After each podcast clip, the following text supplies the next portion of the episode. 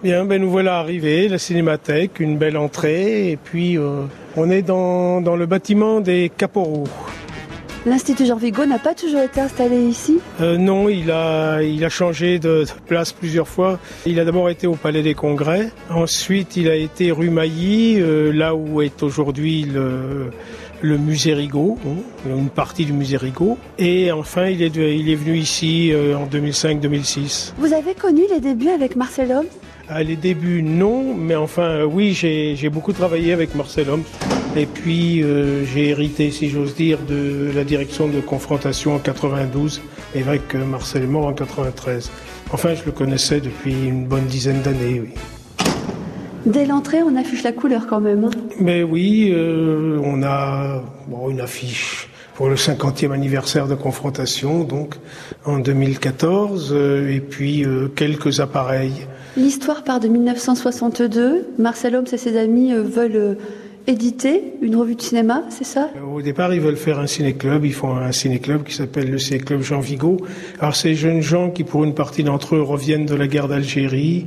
Ils sont, euh, ils sont très jeunes, plutôt excités, et ils font un ciné-club à, à l'Esbrouf parce que ils vendent des cartes pour l'année et ils sont pas sûrs de tenir plus de deux fois. Et puis ils vont tenir non seulement l'année, mais ils vont tenir longtemps.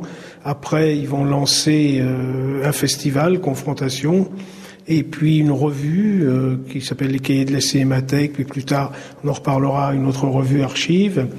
Et euh, ils développent à ce moment-là, ça, ça se développe. C'est plus un ciné-club, c'est c'est une pré-archive, je dirais, puisqu'ils achètent des euh, des affiches, ils récupèrent des vieux films, etc.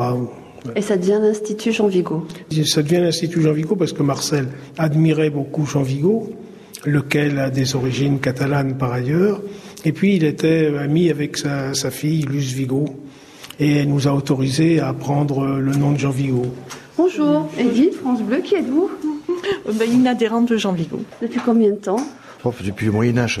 Enfin, le, fes- le festival, je, par- je parlais. ah, Ça, ce sont tous les thèmes de, de confrontation sur le mur. Tous les thèmes du festival. euh, Donc vous voyez, le Moyen Âge, 1975. Ah, Donc ça fait plus de 30 ans que vous êtes bénévole, euh, je suis 40 âge, ans. je suis jeune.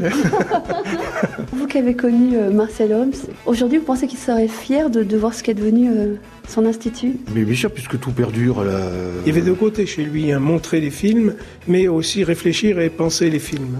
Je, je crois que Marcel Homme serait à la fois très content et très étonné. Pour lui, le, cinéma pouvait se concevoir qu'en 35 et en 16, et tout ce qui était informatique, qui débutait tout juste, l'effrayait un peu. Alors, euh, incontestablement, il serait fier.